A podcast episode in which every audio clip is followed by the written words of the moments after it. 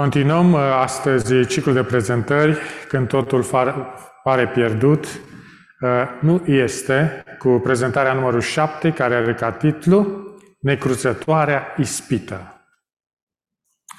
Starețul uh, Cleopa, Ilie, spunea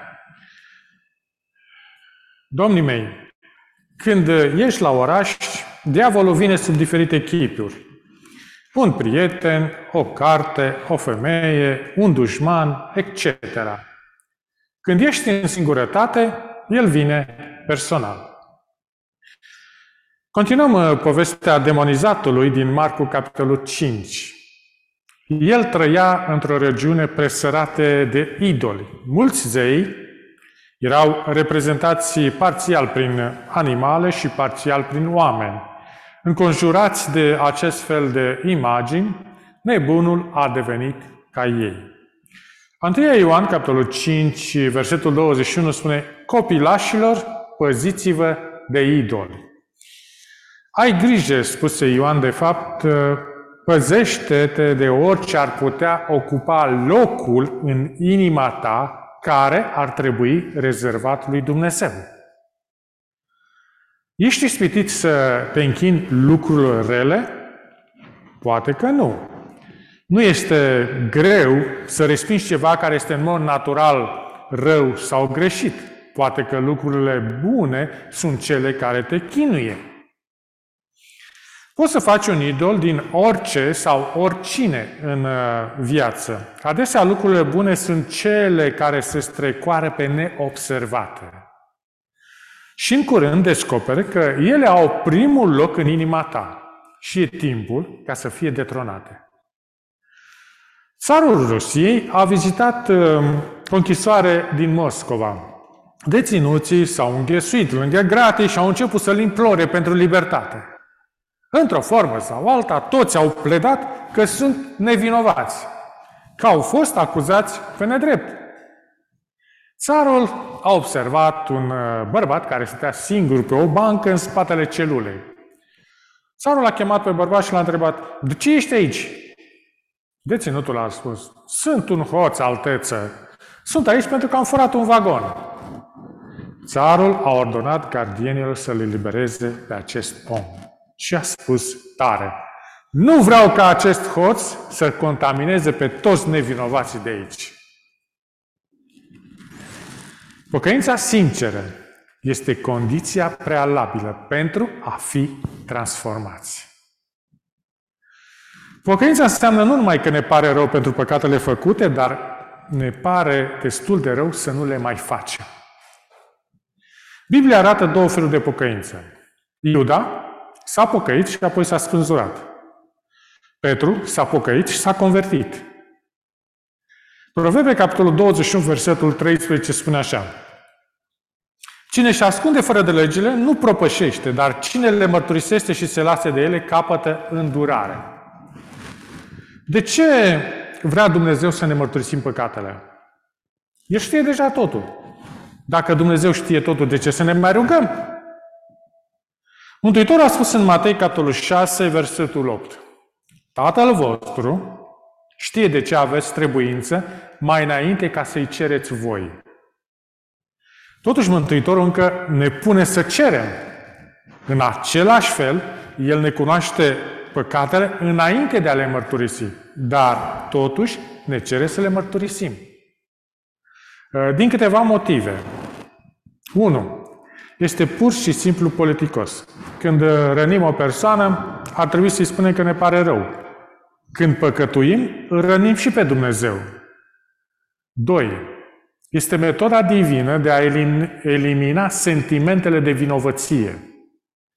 Ne ajută să credem că suntem iertați. Unii n-au ajuns să creadă aceasta. De ce? Pentru că mărturisirea lor este superficială și scurtă. Petrecem 20, 30 și chiar 40 de ani păcătuind zilnic. Uneori păcătuim din oră în oră, îl jinic pe Tatăl nostru Ceresc. Și găsim doar un moment în care să spunem, Doamne, iartă-mi păcatele. nu vei găsi ușurare în acest tip de mărturisire superficială. Trebuie să mărturisești în mod specific fiecare păcat. Dar cât de specific poți să fii?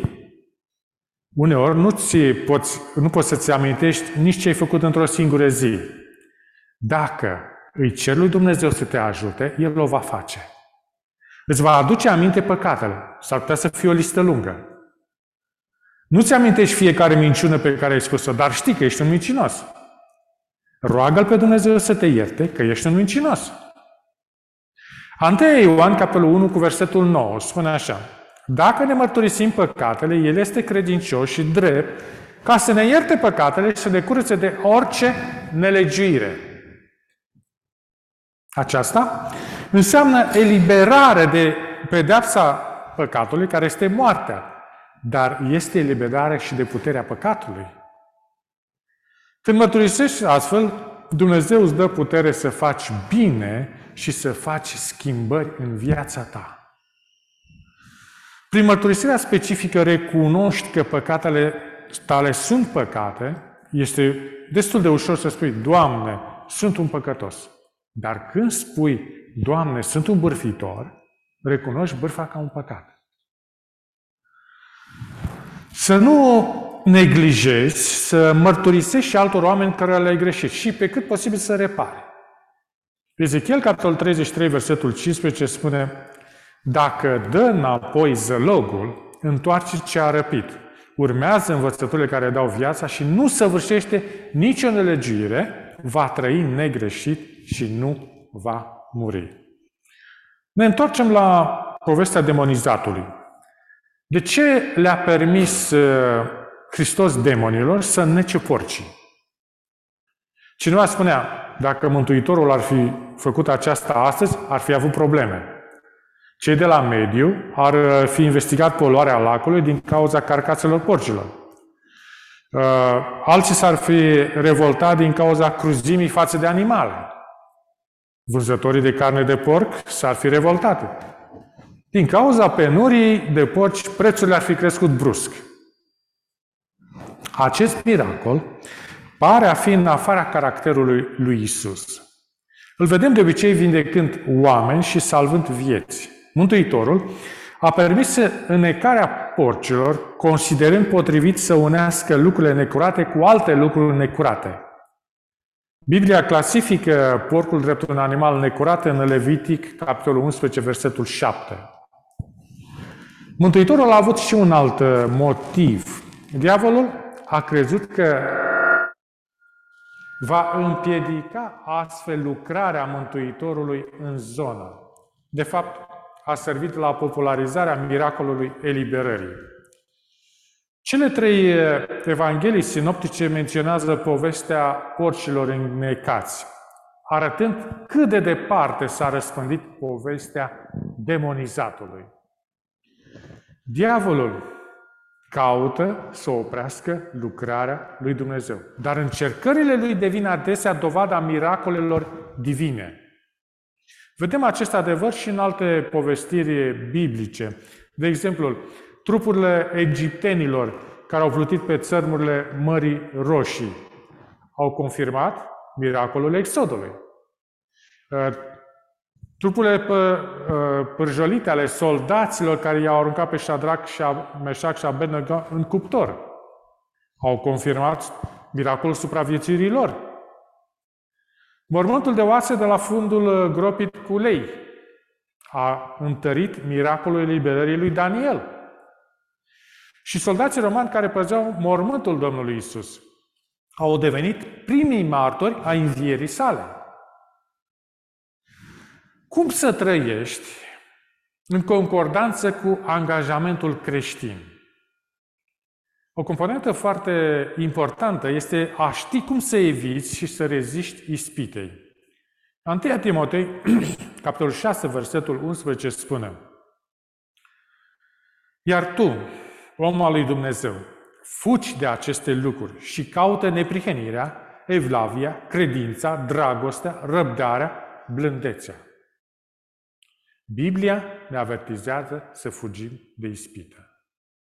Dar mulți dintre noi doar ne târâm, sperând că nu ne va ajunge din urmă.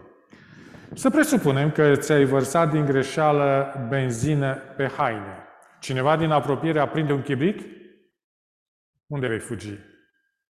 Cât de departe și cât de, de uh, repede în direcția opusă. Aceasta ar trebui să fie atitudinea unui creștin față de ispită. Fuga. Uh, trebuie să fugi de uh, păcat și să nu lași o adresă de return. Teologul Augustin de Hippo a spus, diavolul este ca un câine nebun, care este înlănțuit. Este neputincios să ne facă rău când nu suntem la îndemâna lui.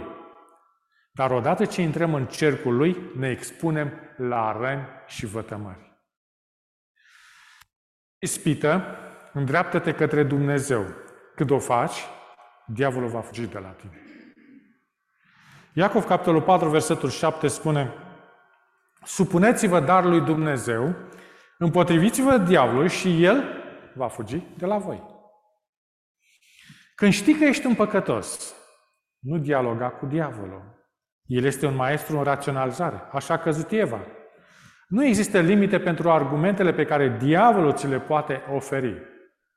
De îndată ce știi că ceva nu este în regulă, fugi. Cineva a spus, cel curajos fuge de ispită, proștii filtrează cu ea. Sunt unii care justifică păcatele. Uh, Dwight Moody spunea, scuzele sunt leagănul, leagănul în care satana leagănă oamenii să doarmă. Ispitele sunt clasificate în trei domenii principale. Ofta firii pământești, ofta ochilor și lăudărășia vieții. Așa cum spunea 1 Ioan, capitolul 2, versetul 16. Sunt aceleași păcate la care au căzut Adam și Eva. Mântuitorul a înfruntat cu succes aceste aceleași trei categorii de ispite în pustie. Puterea pe care oamenii au pierdut-o în Eden a fost câștigată de Mântuitorul în deșert. Ați auzit de expresia lenevia este atelierul diavolului?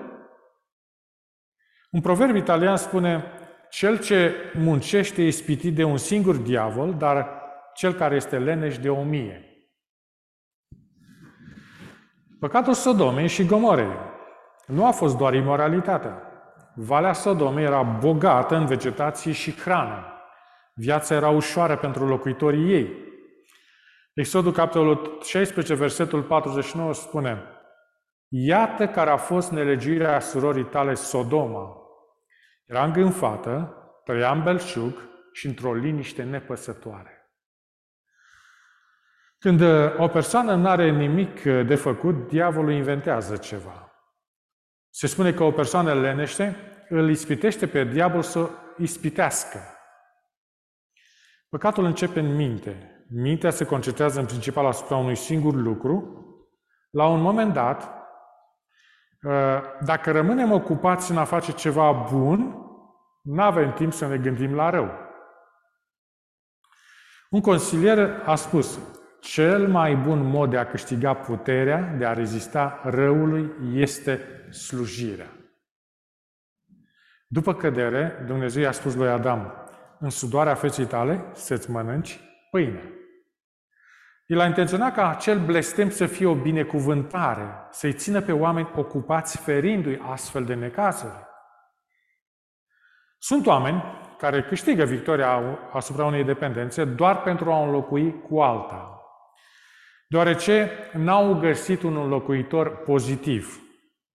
Mântuitorul uh, avertizat despre aceasta în Luca, capitolul 11, versetele 24 la 26, care spune așa – Duhul necurat, când iese afară dintr-un om, umblă prin locuri fără apă și caută o dihnă. Fiindcă nu o găsește, zice, mă voi întoarce în casa mea de unde am ieșit. Și când vine, o găsește măturată și împodobită. Atunci se duce de mai ia cu el alte șapte duhuri mai rele decât el, intră împreună în casă, se așează în ea și starea de pe urma a omului acelui ajunge mai rea decât cea din tâi. Cineva întreba, Cum se face că oportunitatea bate o singură dată la ușa mea, dar ispita bate în fiecare zi? 1 Corinteni, capitolul 10, versetul 12 spune Cine crede că stă în picioare să ia seama să nu cadă. Biblia spune să n-ai încredere în tine, să fii precaut și să nu crezi că o anumită tentație nu te va mai deranja. Atunci ești în mod expus, uh, în mod special expus să cazi. Vei rezista mai bine păcatului dacă ai grijă de corpul și mintea ta. Tentația vine nu în momentele cele mai puternice, ci în cele mai slabe. Când ne aflăm la limita uh, puterii, răbdării și sănătății.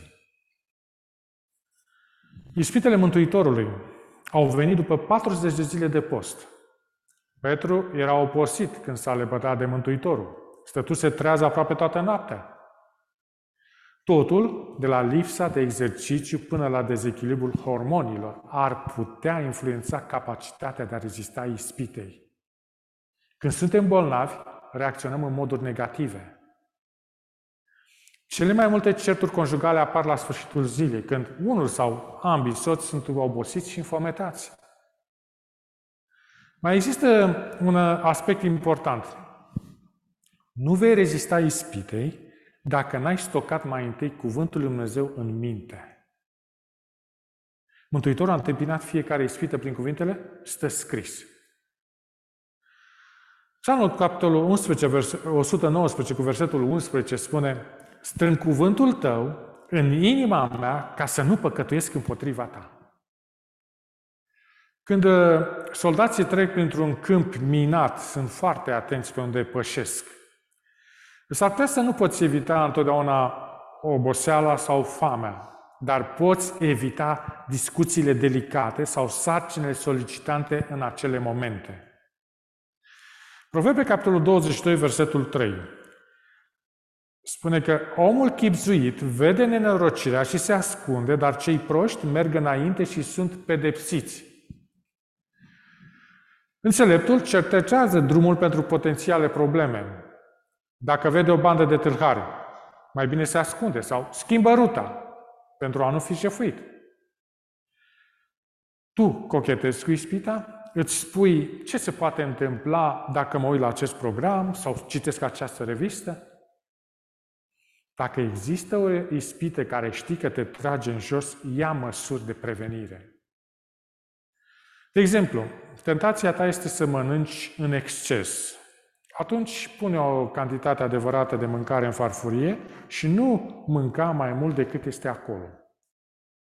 Milioane de își ronție drumul în păcat pentru că nu gândesc înainte. Una dintre cele mai bune măsuri împotriva păcătuirii este să știi unde să alegi. 1 Corinteni, capitolul 10, versetul 13. Nu va ajuns nicio ispită care să nu fi fost potrivită cu puterea omenească. Și Dumnezeu care este credincios nu va îngădui să fiți ispitiți peste puterile voastre, ci împreună cu ispita a pregătit și mijlocul să ieșiți din ea ca să o puteți răbda. Este o veste bună, nu-i așa? Dumnezeu măsoară ceea ce îi permite diavolului să aducă împotriva ta. Și tu ești capabil să te descurci prin harul său. Nu spune niciodată că nu poți să reziști ispitei. Spunând aceasta, ai spune că Biblia minte, că Dumnezeu a pregătit, dar Dumnezeu a pregătit mijlocul de scăpare. Israeliții tocmai părăsiseră Egiptul. Armata egipteană ei urmărea din spate. Erau uh, munți de ambele părți și Marea Roșie în față. Părea o situație fără speranță. Dar Dumnezeu a oferit o cale de scăpare. A despărțit marea în două. Biblia este plină de istorii de genul acesta, în care totul pare pierdut, dar nu este, pentru că Dumnezeul nostru este credincios. Părea că nu era hrană pentru a hrăni 5.000 de oameni, dar Hristos a înmulțit pâinile și peștii pentru a-i sătura. El va găsi metode dramatice de salvare pentru a te ajuta și pe tine.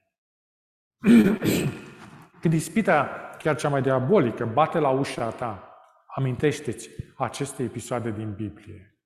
Ai încredere în Dumnezeu și urmărește uh, calea Lui de scăpare. Dietrich Bonhoeffer a scris cartea Ispita. Iată un citat din carte. În membrele noastre există o înclinație adormită către dorință, care este atât de bruscă cât și acerbă. Cu o putere irezistibilă, dorința pune stăpânire asupra cărnii. Deodată se aprinde un foc secret mognit, carnea arde și este în flăcări. Nu contează dacă este dorință sexuală, ambiție, vanitate, dorința de răzbunare, dragostea de faimă sau lăcomia de bani. Bucuria în Dumnezeu se stinge în noi și căutăm toată bucuria în creatură. În acest moment, Dumnezeu este destul de ireal pentru noi. Singura realitate este diavolul. Satana nu ne umple de ură față de Dumnezeu, ci de uitarea de Dumnezeu. Pofta astfel trezită învăluie mintea și voința omului în cel mai adânc întuneric. Puterile de discriminare clară și de decizie ne sunt luate. Samson ilustrează aceasta foarte bine. El n-a învins niciodată pofta păcătoasă. Din potrivă, pofta l-a cucerit. Rezultatele afacerilor lui ilicite ne sunt uh, familiare. Omul cel mai puternic de pe pământ a fost luat captiv, a devenit sclav în tabăra inamicului, i-au fost scoși ochii și a fost desemnat să macine într-o închisoare filisteană.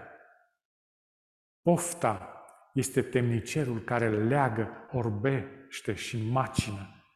Odată Samson a avut, a avut cea mai înaltă funcție din țară, acum era clovnul filistenilor. Ochii lui aveau să nu mai răt, să, nu aveau să mai rătăcească niciodată. Amintirile parfumate din Timna, Gheza, Gaza și Sorec erau acum înăbușite de duhoarea temniței. Fără să-și dea seama, Solomon a scris un epitaf pentru piatra funerară a lui Solomon, a lui Samson. Uh, în Proverbe, capitolul 5, versetul 22 și 23, care spune așa.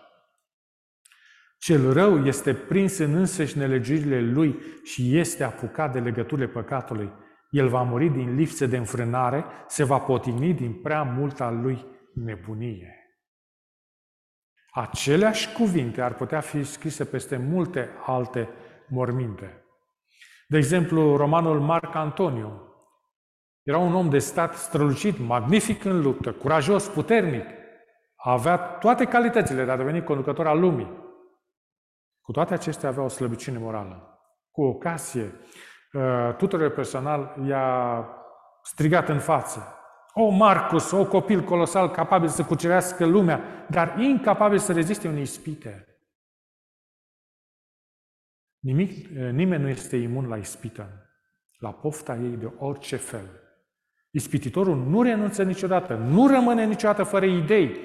Închideți ușa de la intrare și ispita va intra pe fereastră. Se va târâ în sufragerie prin ecranul televizorului sau îți va face cu ochiul dintr-o revistă. Cum te descurci cu un intrus atât de agresiv? Iată răspunsul. Când pofta sugerează o întâlnire, trimite-l pe Hristos ca reprezentant. El a pirit cele mai necruțătoare ispite. Privește-l în Ghesemane. nu ai scria, în modul cel mai crud, satana făcea presiune asupra răscumpărătorului, îi șoptea. Cei care pretindeau că sunt mai presus de toți ceilalți în cele materiale și spirituale te-au respins. Ei caută să te nimicească pe tine, care ești temelia și centrul sigiliu și sigilul făgăduințelor ca unui popor deosebit. Chiar și unul dintre ucenicii tăi, care a fost primul în activitatea bisericii, te va vinde. Unul dintre cei mai zeloși urmași ai tăi se va lepăda de tine. Toți te vor uita. Satana îi șoptea că dacă devenea garantul unei lumi păcătoase, el avea să fie identificat cu împărăția lui și niciodată nu va mai putea fi una cu Dumnezeu. Mântuitorul a învins ispita. L-a învins pe diavol. El îți poate da și ție puterea de a birui ispita. Unește-te cu El. Atunci vei avea puterea să te împotrivești la tot ceea ce este greșit. Nu vei mai fi sclav al păcatului, Puterea păcatului este frântă când te predai lui Hristos. Când ești botezat pentru a deveni parte a familiei sale. Da, ispita este persistentă. Dacă îți bate odată la ușă, va bate din nou. Și din nou, ești în siguranță atâta timp cât folosești puterea salvatorului tău. Încearcă să te descurci singur și vei pierde. De fiecare dată. Nu, stă, nu sta în fața acestui inamic și nu te lupta cu propriile forțe. Fugi pentru a te adăposti. Așa a făcut Iosif. El a fost suficient de inteligent pentru a-și da seama că nu putea tachina cu soția lui Potifar. Când a venit timpul pentru o ieșire grăbită, Iosif a preparat să-și lase haina în urmă decât să ezite să-și lase pielea. Iată un uh, mesaj puternic de la reformatorul John Knox. Observați care a fost practica diavolului de la început? Se mânie împotriva credincioșilor când Dumnezeu începe să le arate mila sa. Prin urmare, nu vă mirați dacă vi, se, dacă vi se va întâmpla asta. Satana răgnește împotriva voastră, fie împotriva trupului voastre prin persecuție, fie în interiorul conștiinței voastre prin lupta spirituală. Nu fi descurajat. Nu crede că ești mai puțin acceptat de Dumnezeu sau că satana ar putea să biruie împotriva ta. Nu, am o nădejde bună. Rugăciunea mea, spune el, este să fiți atât de întăriți încât lumea și satana să înțeleagă că Dumnezeu duce lupta voastră. Iuda, capitolul 24. Iar acelea care poate să vă păzească de orice cădere și să vă facă să vă înfățișați fără prihană și plin de bucurie înaintea slavei sale, singurul Dumnezeu, Mântuitorul nostru, prin Isus Hristos, Domnul nostru, să fie slavă, măreție, putere și stăpânire mai întâi, mai înainte de toți veții și acum și în veci. Amin.